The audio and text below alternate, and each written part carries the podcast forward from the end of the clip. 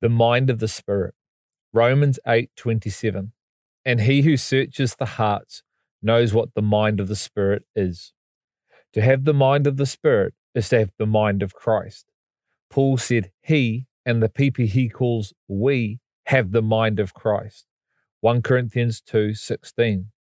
The mind of Christ or the mind of the Spirit is the mind of God. They are one and the same thing. To have the mind of Christ is to think and see as God thinks and sees. This is an incredibly powerful position to be in and live from. It's one thing to claim we have the mind of Christ, but an entirely different proposition and dimension to live our lives from having his mind and coming into more and more of it. This is a massive failure in the body of Christ today. We proclaim and profess a reality we can't live out and yet we don't turn to Him through repentance and ask the Spirit to reveal or renew our minds unto His. We live from our mindset saying we have His. Our lives are the direct demonstration of our minds. What we think, we believe. What we believe, we speak. And what we speak, we live out.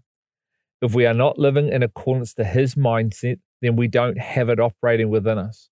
We are fooling ourselves. The challenge is we cannot renew our own minds by just reading the scriptures. We can learn new information about God through the intellect, but we cannot renew our minds through the intellect. The new information we learn about God doesn't empower us to think as God, hence, we don't live as God. So the question becomes how do we acquire the mind of Christ? The answer is very simple but profoundly deep. The Spirit of truth is to write or engrave God's living scriptural word on our hearts and minds through his power.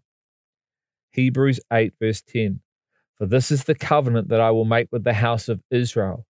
After those days, says the Lord, I will put my laws into their minds, and I will write them on their hearts, and I will be their God, and they shall be my people. God is the one who puts his laws into our hearts and minds, not man. God is the one who writes his laws on our hearts, not man. The outcome of this powerful work of the Spirit is that we will know God. Those from the least to the greatest will know him and will not need anyone to teach them. Verse 11 And they shall not teach everyone his fellow citizen and everyone his brother, saying, Know the Lord for all will know me, from the least to the greatest. This is an incredible prophetic promise which Jeremiah spoke of in Jeremiah 31 31 to 34. It was spoken of by him through the Spirit, and this would become fully available to those who are of the Spirit.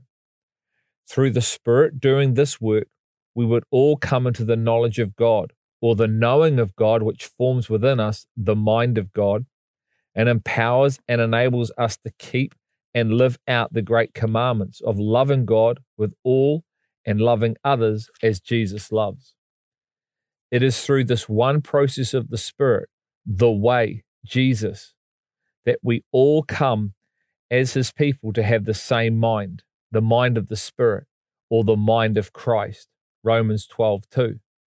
Let's now unpack the passages which speak of the church having the same mind the one mind. Romans 12, 16. Be of the same mind toward one another. Do not be haughty in mind, but associate with the lowly. Do not be wise in your own estimation. Romans 15, 5. Now may the God who gives perseverance and encouragement grant you to be of the same mind with one another, according to Christ Jesus.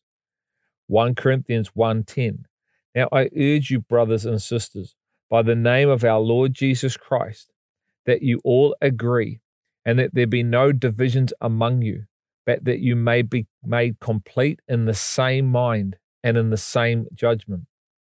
Philippians 2 2. Make my joy complete by being of the same mind.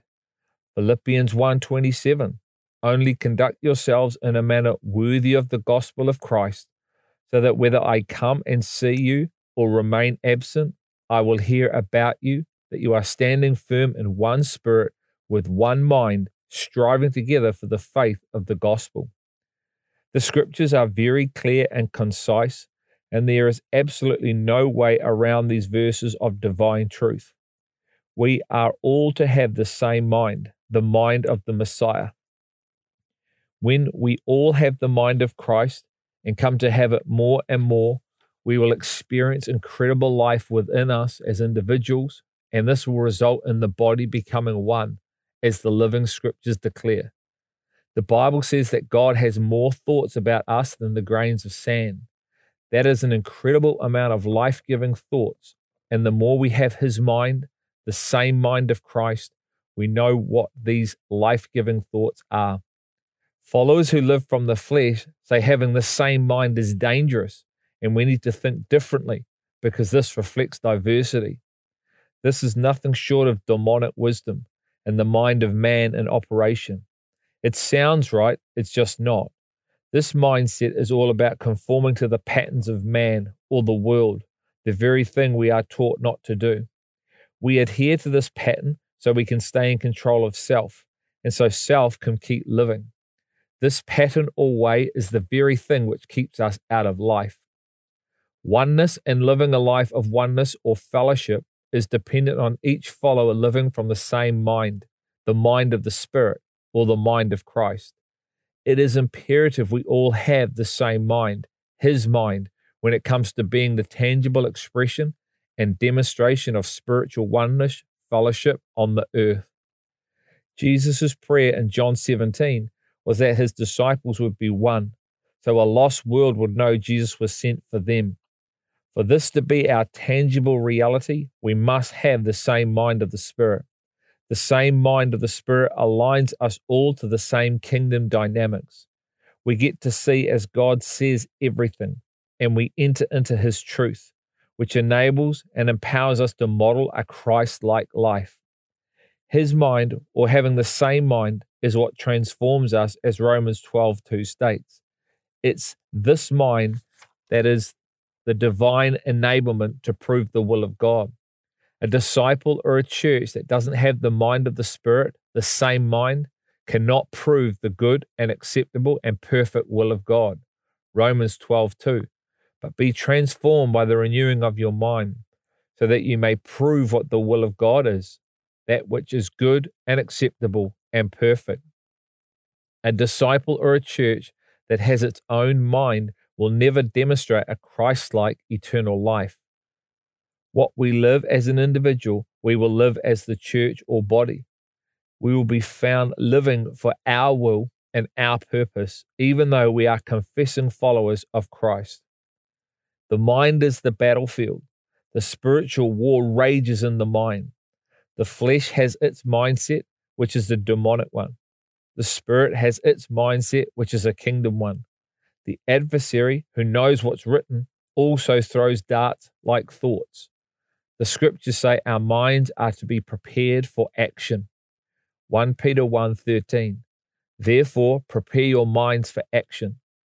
There is going to be a massive onslaught from the kingdom of darkness, so get your mind ready for what's going to come upon you. You are going to be hit every way possible to prevent you coming into the eternal life in Christ. Other followers' fleshly demonic mindsets, along with the lies of the adversary, are going to come like an avalanche and a flood. This is why we must have the mind of the Spirit, the mind of Christ, which is our helmet of salvation. It's not something you put on physically, but spiritually. Spiritually, it's to be in you, it's your mind.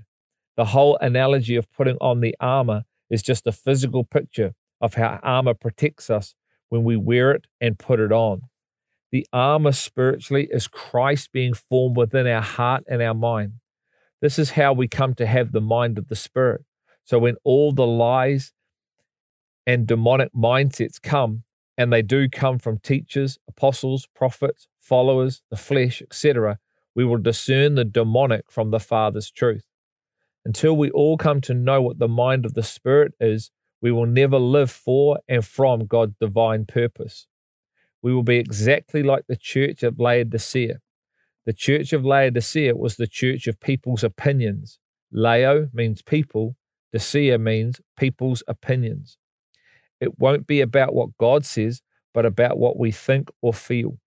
We must never be about what we think or feel, but about what we know through the power of revelation, because the Holy Spirit is renewing our minds by the spiritual word of God.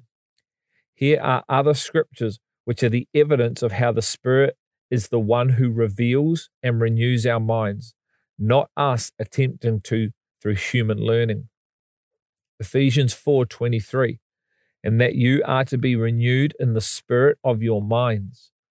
1 Corinthians 2:10 For to us God revealed them things that eye, ear and heart haven't heard, seen or received through the spirit. For the spirit searches all things, even the depths of God.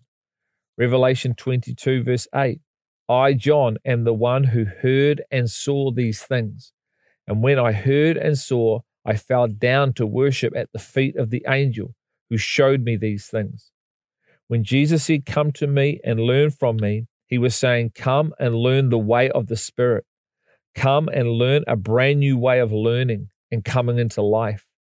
Just like the Father taught me, I will also teach you my way, which is not your way. If the Spirit is not renewing our minds to His, then we will not have His mind, the mind of the Spirit. So, in turn, we will not have the same mind as his church. There will be many minds, and it's this position which causes all the division in the body. For the church to walk together in unity of spirit to any significant measure, we must all have the mind of the Spirit and be growing more and more into this mind, His mind, this one mind. The evidence of our minds being renewed to the mind of the Spirit is our newfound ability to walk in the manner of Christ Himself.